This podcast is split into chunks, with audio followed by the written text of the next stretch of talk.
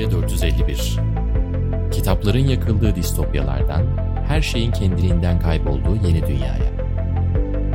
Hazırlayanlar Can Öz ve Ümit Alan.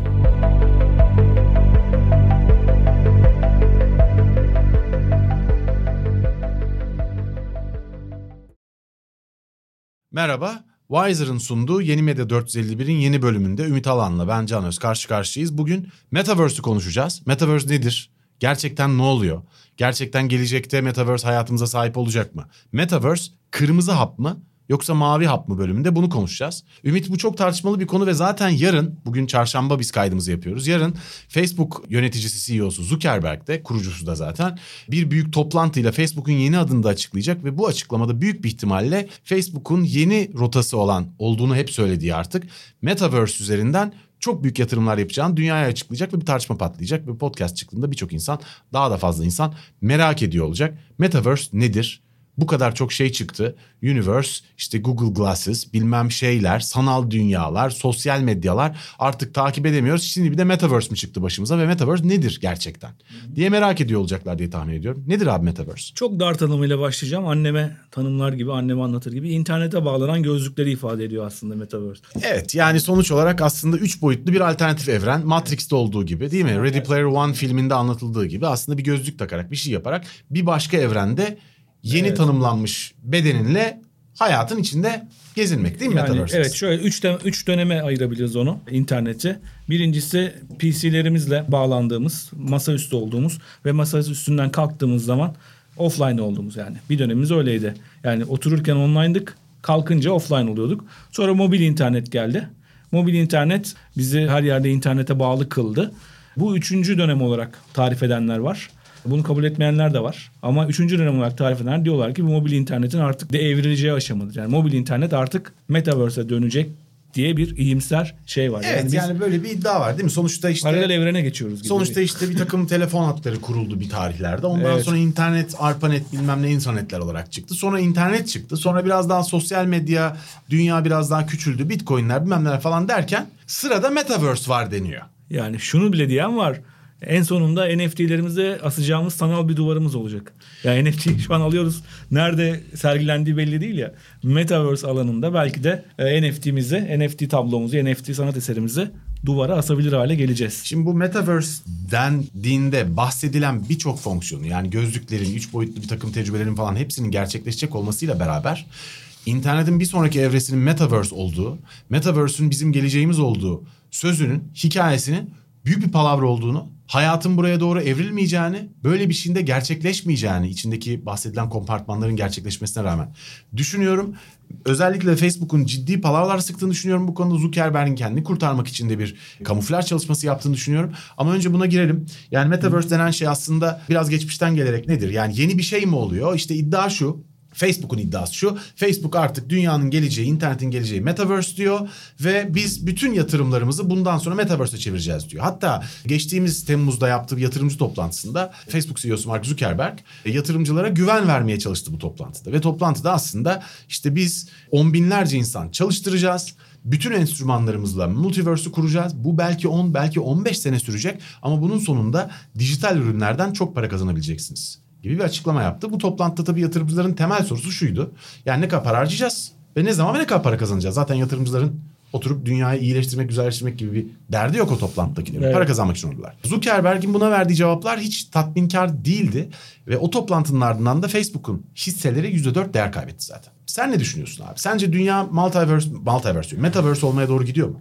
Şimdi aslında Metaverse tarihine baktığımızda bir distopya. Bunu da adını koymak lazım. Bir distopyayı ifade ediyor. İşte 1992'de bu hep referans veriyor Neil Stephenson'ın Snow Crash romanında bir distopyaydı o. 92 değil mi? 92'de. Ha, evet. Ee, ondan önce işte şeyinki e, Neuromancer William Gibson'ın ki o 1980'li yıllarda hep bir distopyaydı. Yani insanlar dünya o kadar yaşanılamaz hale geliyordu ki yaşanılamaz hale geldiği için biz Metaverse alanına kaçıyorlardı. Adını koyan Neil Stephenson'ın romanı. Ondan sonra biz Matrix'te gördük biraz.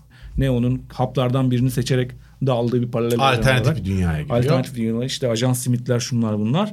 E işte ondan sonra da en son 2018'de bilim kurgu filmi Ready Player One'da başka bir Oasis adında bir metaverse alanı vardı. Var, Aslında çok şey de var. Evet. Çok içerik de var. Yani bilim kurgu hep Yani aslında Cyberpunk'ta da vardı. Başka bir Evet. sürü hikayede de vardı. Bu Black Mirror'da da işlendi. Aslında biz bunun gibi bu bir hayal. alternatif bir evrende veyahut da işte sanal bir evrende bir alternatif hayat yaşayan insan hikayelerini çok okuduk, duyduk, izledik. Bu bir yeni fikir değil.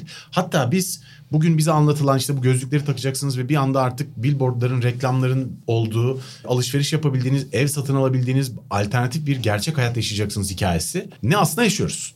E şimdi şunu bir söylemek lazım. Bugün anlatılan şey, Metaverse dendiğinde anlatılan şey aslında Oculus Rift'in de çıkmasıyla, Oculus işte 2012'de çıkan bir 3 boyutlu virtual reality, sanal gerçeklik gözlük teknolojisi iki- iki- 2014'te 2 milyar dolara Facebook tarafından satın alındı. Bu tarihten bugüne kadar da Facebook bu teknolojiye 18,5 milyar dolar yatırım yaptı şimdiye kadar ve yapmaya devam ediyor. Evet. Korkunç para harcadı Hatta yani. şu an prosunu çıkartacaklar. Evet prosunu çıkartıyor. En son bir yeni bir model daha çıkartmıştı kısa bir süre önce. Evet. Ve çok iyi çalışmalar yapıldı. Ben aldım da bunu kullandım da. Ve sonuç olarak Oculus'te şöyle bir problem var bugün. Prosesörlerin, işlemcilerin kapasitesi yeterli olmadığı için görüntünün bilgisayarda oluşturulmasıyla senin gözüne gelmesi arasında senin fark edemeyeceğin bir lag, bir gecikme olduğu için kullanıcıların dörtte üçünde baş dönmesi ve mide bulantısı oluyor belli bir süre kullandıktan sonra. Dolayısıyla aslında en az 5 sene sonra kapasite yeterli olunca belki sanal gerçeklik dünya çapında kullanılan bir şey olabilir. Ama bugüne kadar Facebook'un en başarısız yatırımı olduğunu söyleyebiliriz. Birçok insan da bunu söylüyor zaten. Yani zaten bu birçok kendi arkadaşlarımdan da var. Bu PlayStation'ın da VR gözlüğü vardı ya oyunu bağlanarak oynuyorduk o gözlükte. Birçok arkadaşım onu kullanamadılar. Çünkü insan bedenine henüz uygun değil o teknoloji. Özellikle vertigosu olanlar asla kullanamıyor. Tabii. İyice orada bir şey yaratıyor çünkü. Ben anneme oynattım. Annem çok beğendi bu arada. Sen şey mi Facebook'un mü döndü. almıştın? Oculus işte. Oculus Evet, Rift'i aldım. evet. Esas şu an Facebook'un işte bu e, Metaverse'ün temel ulaştırıcısı olduğunu iddia etti. Ekipman işte AR gelişecek. Evet. VR gelişecek. Biz gözlükleri takacağız ve dünyada yapmak istediğimiz her şeyi buradan yapacağız. Oyunlarımızı buradan oynayacağız. insanlarla görüşmelerimizi buradan yapacağız. Buradan mülk satın alacağız. Dijital ürünlerimizi duvara asacağız ve bir alternatif evrende bir alternatif hayatımız olacak. İddia bu. Ben diyorum ki bu palavra abi. Facebook'un amacı da bence bu değil. Zaten böyle bir şeyin de ben mümkün olduğunu düşünmüyorum. Birazdan bunu açacağız tabii.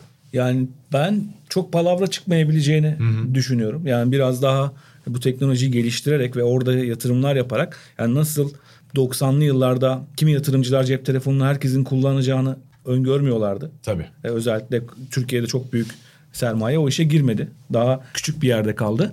Küçük yatırımcılar büyük bir ivme kazandılar. Doğru. Bunda da aynı yanılgıyı yaşayabiliriz diyorum ama tabii ki emin değilim. Çünkü hakikaten bir şey deneyim değiştirmekle ilgili bir olay bu ve uzun sürebilir. Yani tahmin edilenden uzun sürebilir. Şu anda sanki önümüzdeki yıl girecekmişiz gibi bir hava yaratılmaya Evet çalışıyor yani bir Facebook'ta. iddia şu sonuçta Buraya deniyor ki biz cep telefonlarına da alışamayız. Mesajlaşılır mı? Karşı karşıya oturmak yerine biz SMS'ten mesajlaşmak ne münasebet falan dedik. Ama Evet. sonuçta bütün dünya buna alıştı. Ardından yahu uyduruk profiller üzerinden birbirimizle ilişki kurmak gibi bir şey ne kadar saçma dedik. Ama bütün dünya bunu kabul etti. Ardından yahu karşı karşıya görüşmeden toplantı mı yapılır? Gidelim birbirimizle görüşelim dedik. Ama pandemiyle beraber hepimiz birbirimizle elektronik olarak görüşmeyi tamamen normalleştirdik. Dolayısıyla bize olmaz gibi gelen şeyler oluyor.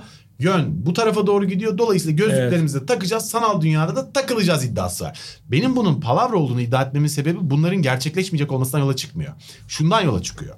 Abi şimdi dünyada alternatif hayat ve alternatif fantazi hikayelerde bulunmak gözlüksüz olarak ama hiç yeni bir konu değil. Yani atıyorum mesela fantasy role playing oyunlarında hatta işte 97'de çıkan Ultima Online'da yaşayan, mülk sahibi olan, evlenen, mesleği olan insanlar var ve birçok oyunda var bunlar zaten. Bu yeni bir şey değil. İddia bu metaverse'teki iddia bu fantazilerin bu işte mülk satın almanın veyahut da işte atıyorum dijital para birimleri oranın kendi para birimlerini kullanmanın ötesinde deniyor ki gözlük takıp kendi avatarını da dahil ettiğin bir hikaye sayesinde bunun olacağı iddia ediliyor. Avatar dediğinde işte senin bedeninin senin seçtiğin şekilde tasarlanmış bir halini karşıdaki insanın görmesi. Şimdi dünyada bunun böyle olduğu örnekler var. En önemlisi de Second Life. Evet 2003. Second Life evet 2003'te çıkan bir e, şey sanal gerçeklik. Yani sen Second Life'e giriyorsun, bir hesap açıyorsun, karakterini oluşturuyorsun, işte atıyorum, işte saçını belirliyorsun, cinsiyetini belirliyorsun, ne olmak istiyorsan o oluyorsun ve tasarlıyorsun. istediğin kıyafetle. Oyuna giriyorsun. Oyunda meslekler var. Oyunda mülk satın alabiliyorsun. Oyunda işte kıyafet tasarlayan insanlar var. Hatta burada gerçek markalar da var. İşte Gucci de ürün satıyor burada falan. Evet. Ama bir takım insanlar da kendileri tasarlıyor. Gidip onlara para veriyorsun. Oyunun kendi para birimi var. Linden dolar. Linden dolar evet. Evet. Yani aşağı yukarı 300 Linden dolar 1 dolara falan denk geliyor. Bunu da firma çok başarılı bir şekilde sabit tutmuş enflasyonu ve deflasyonu engellemiş. Piyasadaki paraları çekerek veya yükleyerek.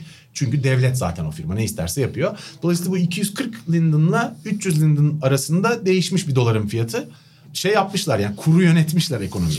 Neyse sonuçta e, burada hakikaten her türlü mesleği yapabiliyorsun. Burada oynayabileceğin oyunlar var. Burada gezebileceğin müzeler var. Burada para kazanıp bu parayı gerçek hayatta paraya da çevirebiliyorsun. Hatta bir dolar milyoneri de çıkartmış bu emlakçı. Ve bu en geçerli örneği. Ve burada insanların gerçekten avatarları var. Yani gözlükleri yok ama avatarları var. Ki Oculus'un girdiği dünyada da bir VR chat ve 3 boyutlu chat var. Ona da geleceğim birazdan. Bu bahsettiğimizin gerçekten önemli örnekleri bunlar. Şimdi burası şu an ne halde biliyor musun? Second Life. Evet çok para kazanılabiliyor. Evet yapılabilecek, yapmak istediğin her şeyi yapabiliyorsun. Ama Second Life'da sana bir şey göstereceğim şimdi. Second Life'da ürün satın almak istiyorsun diyelim. Tamam en çok satılan ürünleri göstereceğim. Sen bu ürünlere baktığında buranın ne amaçla kullanılan bir yer olduğuna dair bir fikir geliştirmeni isteyeceğim. Bir tahmin etmeni isteyeceğim. İzleyicilerimiz de zaten senin tahmininden yola çıkarak bir şekilde anlayabilirler. bu gördüklerin Second Life'da şu an en çok satılan ürünler. Ne görüyorsun burada? Bir takım. Aslında Kim Kardashian'ın poposu, Evet. yakışıklı bir itfaiyecinin göğüs kası, işte çok büyük memeleri olan bir kadının jartiyerini görüyorsun. Evet. Çünkü Second Life bütün bunlar yapılabilir olmasına rağmen çok büyük oranda aslında BDSM, fetiş ve sanal seks amacıyla kullanılan bir yere döndü. Bunu burada küçümsediğim veya kötümsediğim için söylemiyorum. Tabii ki insanlar zaten ne hala canları ne istiyorsa yapsınlar ne kadar güzel. Hiçbir sorun yok bunda. Buna bir itirazım yok. Ancak bunun kaçınılmaz olarak hep buraya evrildiğini görüyoruz. Bu mesela şeyde de geçerli. Ya Second Life'a girersen bunu görürsün. E, BDSM kulüpleri, fetiş kulüpleri var. Kulüplere giriyorsun, kulüplerde çalışabiliyorsun, meslek sahibi olabiliyorsun. Mesleklerde seks işçiliği mesela en çok yapılan işlerden bir tanesi. Sanal dünyada. Şeyde de görürsün bunu. Oculus'te girdiğin VR chat'te de görürsün.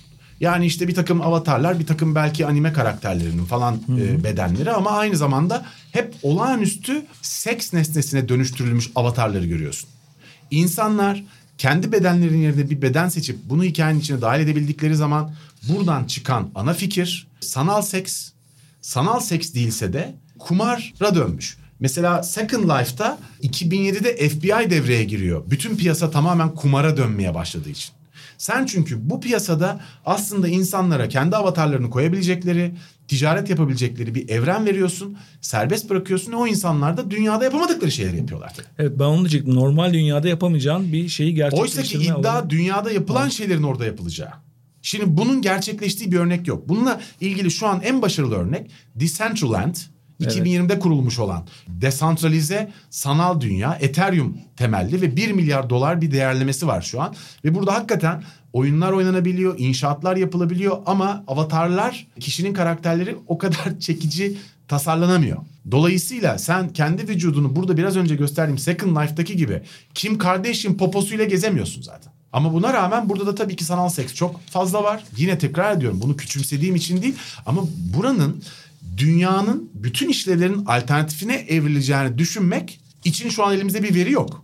Sözü sana bırakayım istiyorsan. Çok uzun konuştum ama buna devam edeceğim. Çünkü bu işin Yani- başarısız olacağını yani bir metaverse dediğimiz şeyin insanın kendi avatarıyla, kendi avatarını dahil ederek yaptığı bir şeyin başarısız olacağına dair başka şeylerim de var. Ben Avatar olayının bir süre sonra gerçek suretimize dönebileceğini düşünüyorum Metaverse'te. Yani bu Avatar bir takım maskeler falan yani bir değişik görünüyorsun ya orada.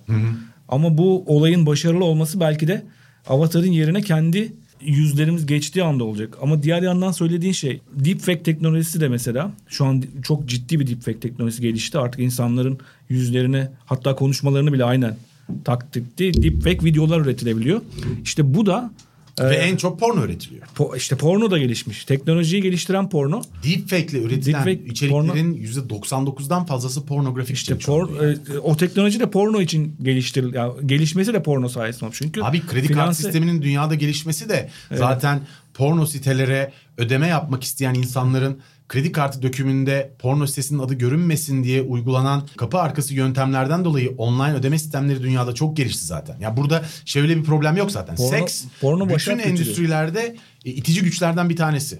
Ve bu hep böyle olmaya devam edecek. Burada bir sorun yok. Burada sorun şu. Bize satılan internetin bir sonraki adımının metaverse olduğu hikayesi. Kendi avatarınla işte gözlüğünü takacaksın, toplantılarını yapacaksın, online kahveni içeceksin, belki çocuklarını bir şeye götürüp ondan sonra da konser izleyeceksin. Konserle ilgili mesela verilen en güçlü örnek de Fortnite değil mi? Fortnite'daki Travis Scott konseri.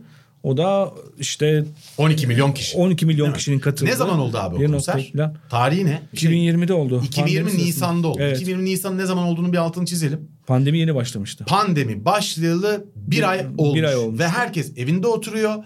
Şey Fortnite'ın aylık zaten aktif 15 milyon oyuncusu var. Yani bir gün içinde girebilen, aynı günde girebilenleri söylüyorum. Ve bu konseri aynı anda izleyen maksimum kişi sayısı 1.2 milyon kişi oldu. Evet. Travis Scott konseri de. Daha sonra geçtiğimiz Ağustos'ta bir de Ariana Grande konseri yapıldı. O konseri de aynı anda maksimum 1 milyon kişi izledi. Şimdi bu konserler nedir?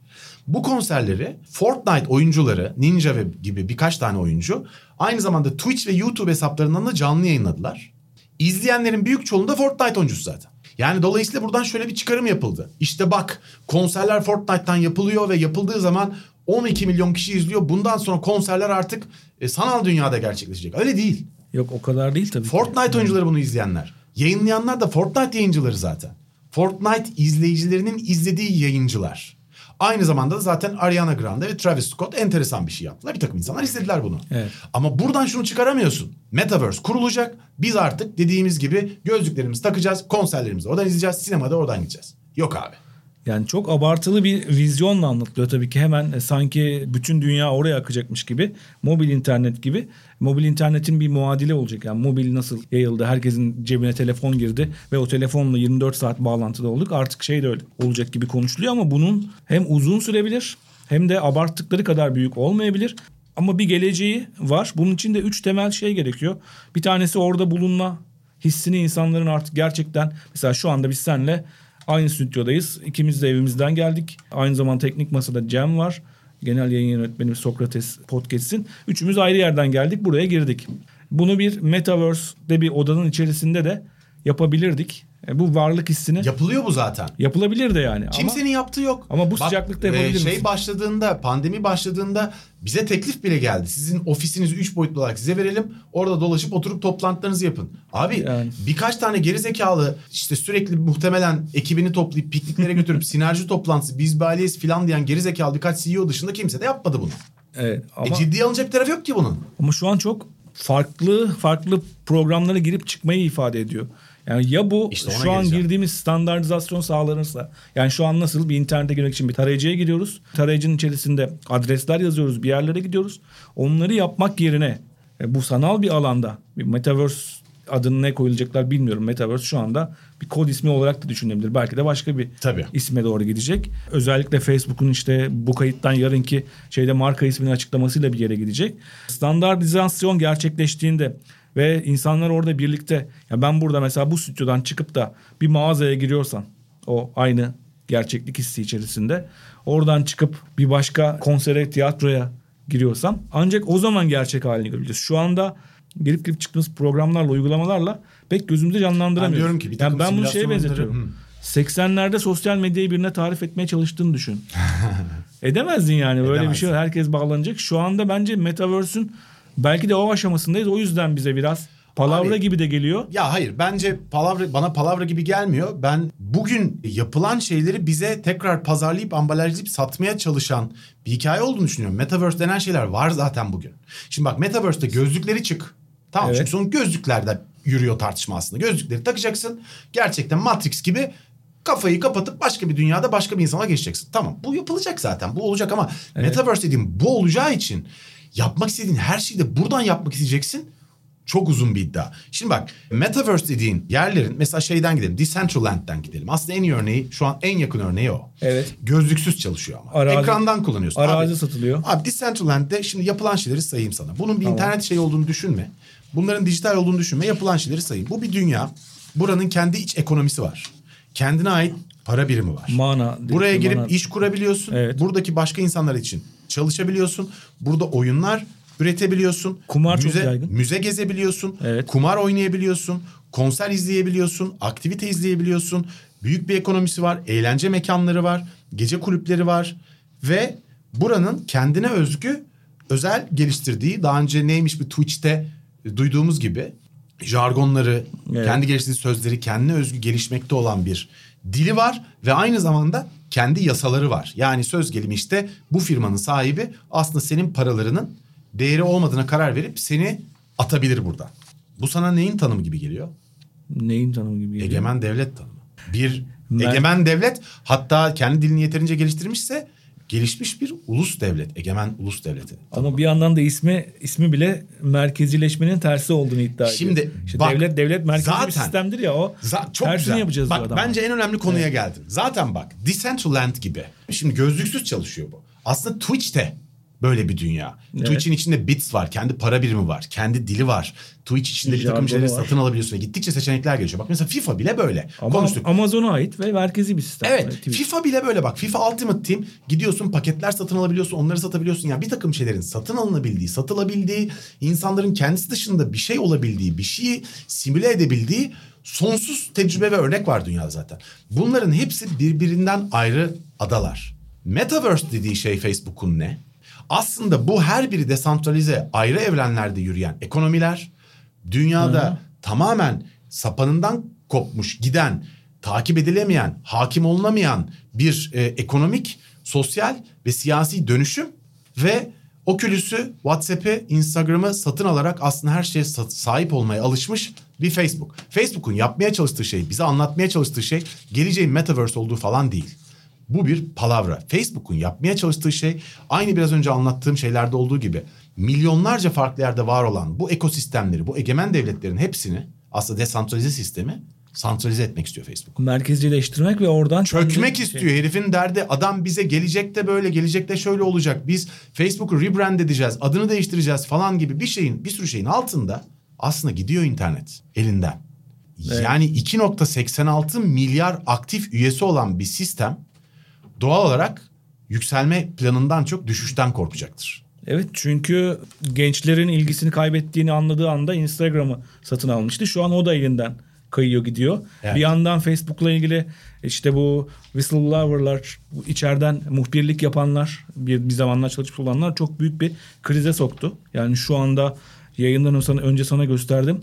Geçen hafta dünyada özellikle Amerikan basında tek konu Facebook'tu. Tabii. Facebook'un içerisindeki skandallar, onun içerisinde sümen altı ettiği konular oradan kaçmaya çalışıyor. Bir yandan da bunu merkezileştirmeye çalışıyor. Bu şeyin Decentraland'ın sözcüsü Dave Carr bunu Fortnite'a söylemiş. Fortnite merkezi bir deneyimdir ve merkeziyete yatırım yapıyor. Ama biz bunun tam tersiyiz. Biz merkezi olmak istemiyoruz.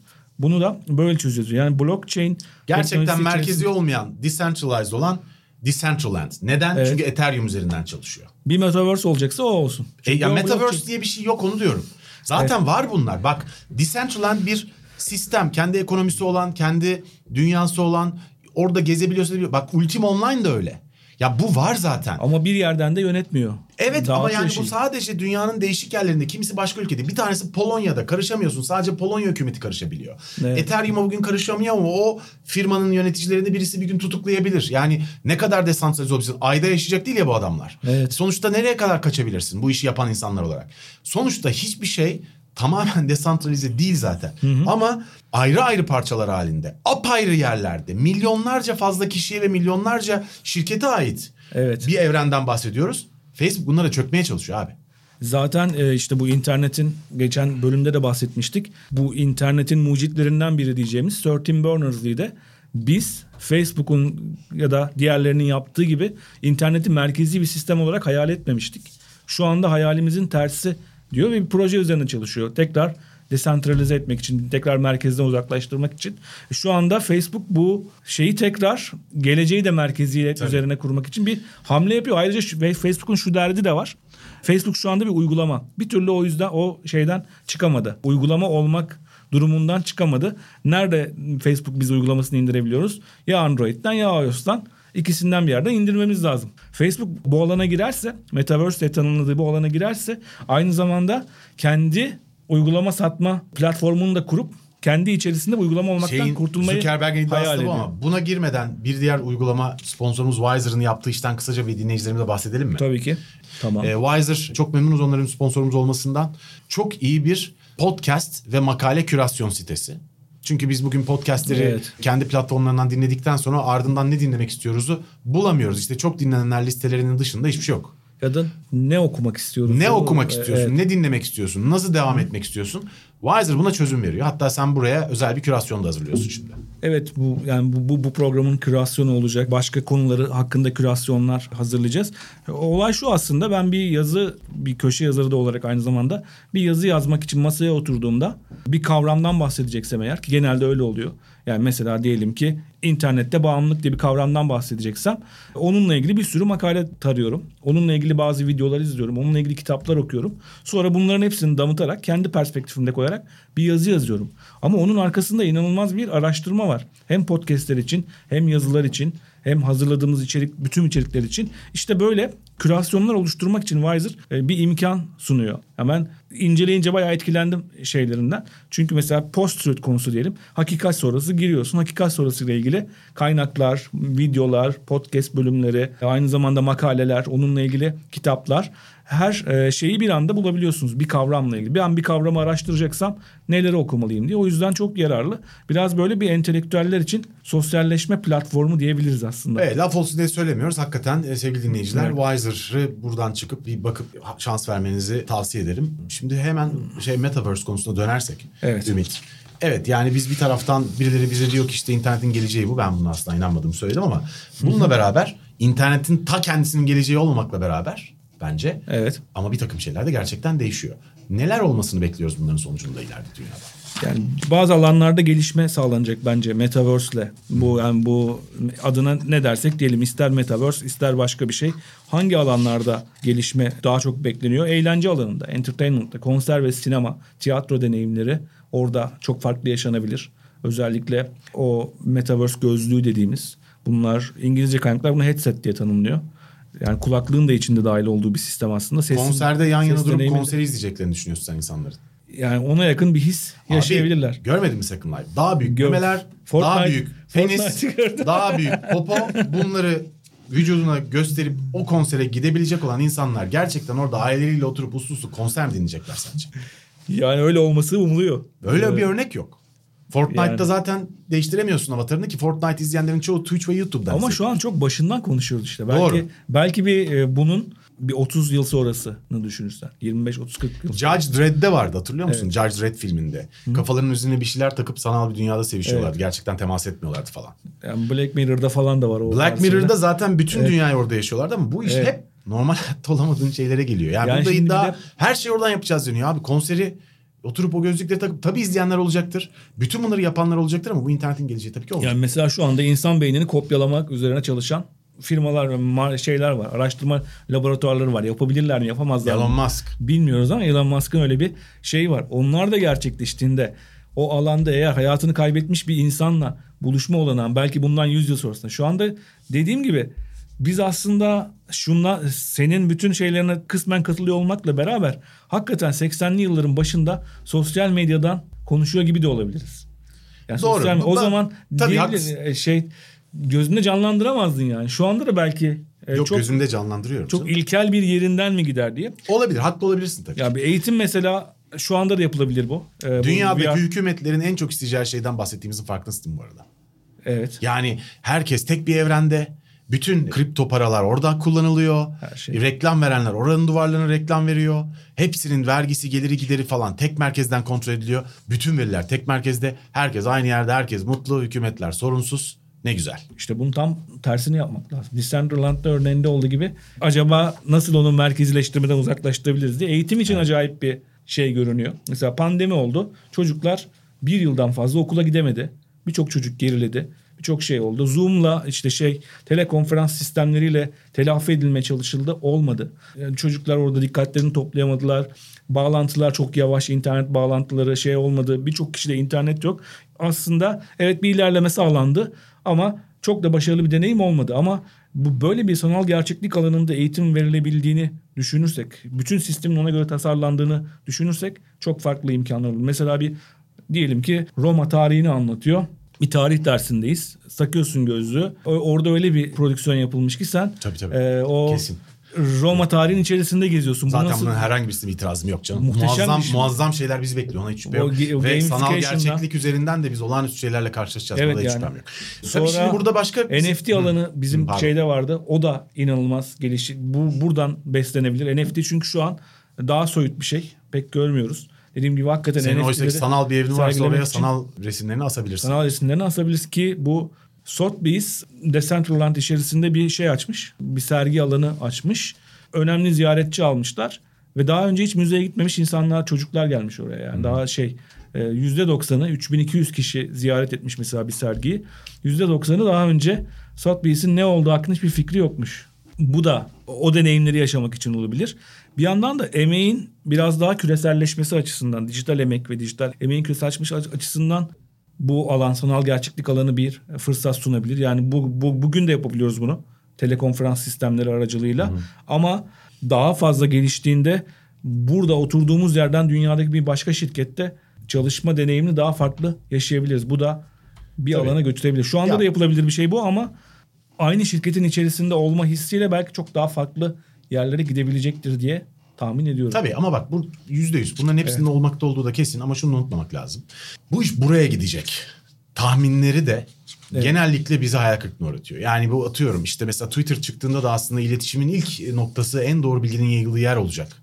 Evet. Deniyordu. Şimdi en yanlış bilginin yayıldığı yer oluyor. Hatta bu Oculus'ten bahsedecek olursak 2014'te Facebook Oculus'u satın aldığında madem Metaverse'ün geçişi anahtarı Evet. VR gözlükleri, sanal gerçeklik gözlükleri.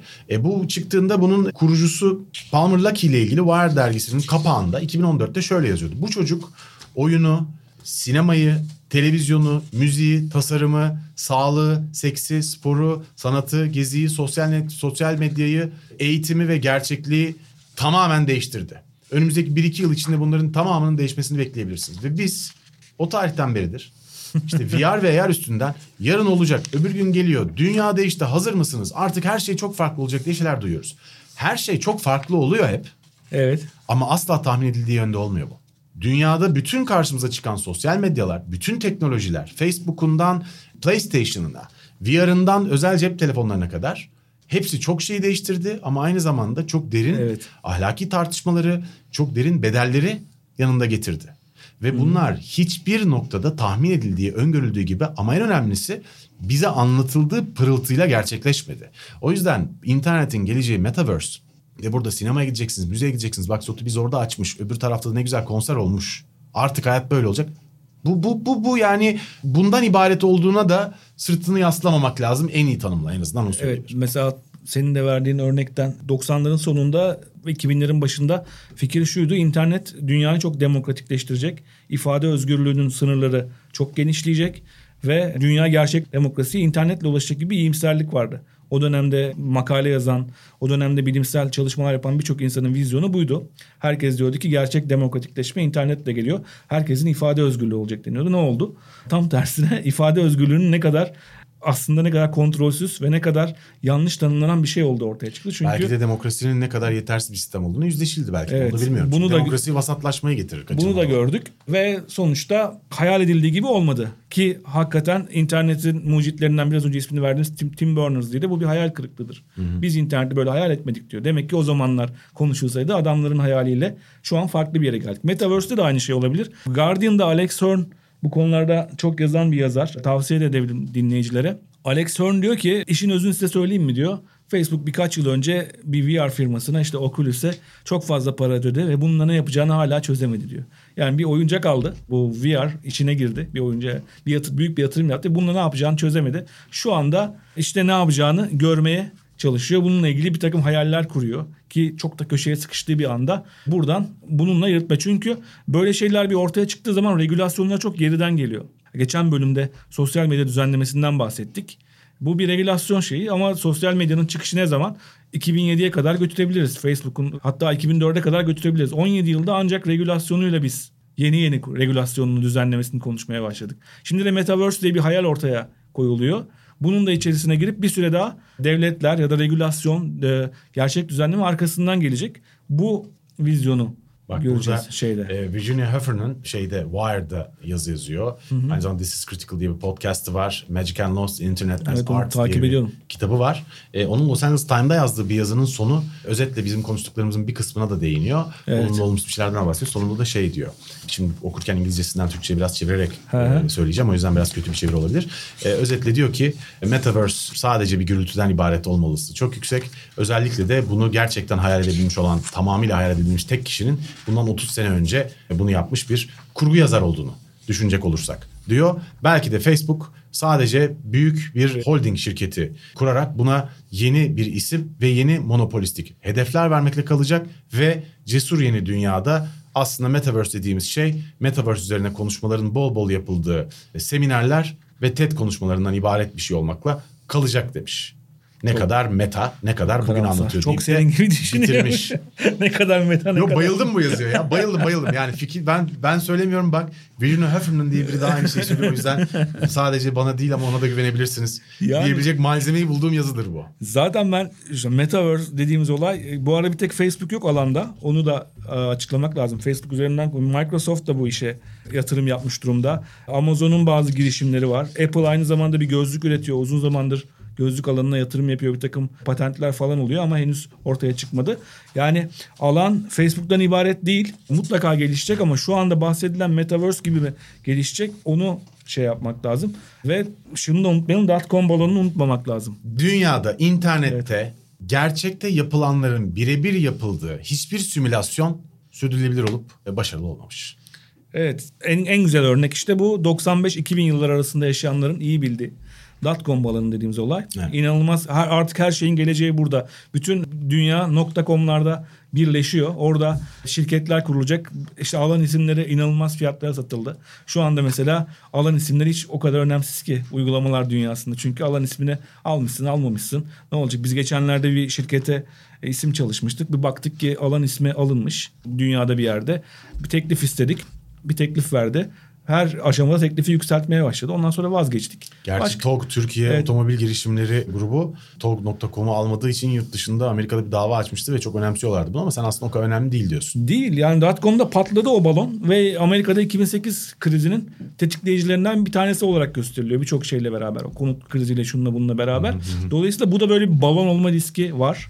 O yüzden yatırımcılar özellikle Seni hala nasıl ikna edemedim burada bir palavra olduğuna ya? Palavra risk olduğunu düşünüyorum. Tamam. Yani ben Çok e, şu anda şey yap Yok yok harika. Gözümüzde canlandıramayacağımızı düşünüyorum. İlk defa ciddi bir yorum farkı var aramızda ve bu beni çok sevindiriyor çünkü şey Yaşar, heyecan verici yaşar, olacak ta, yaşar ta, konu izlemesi.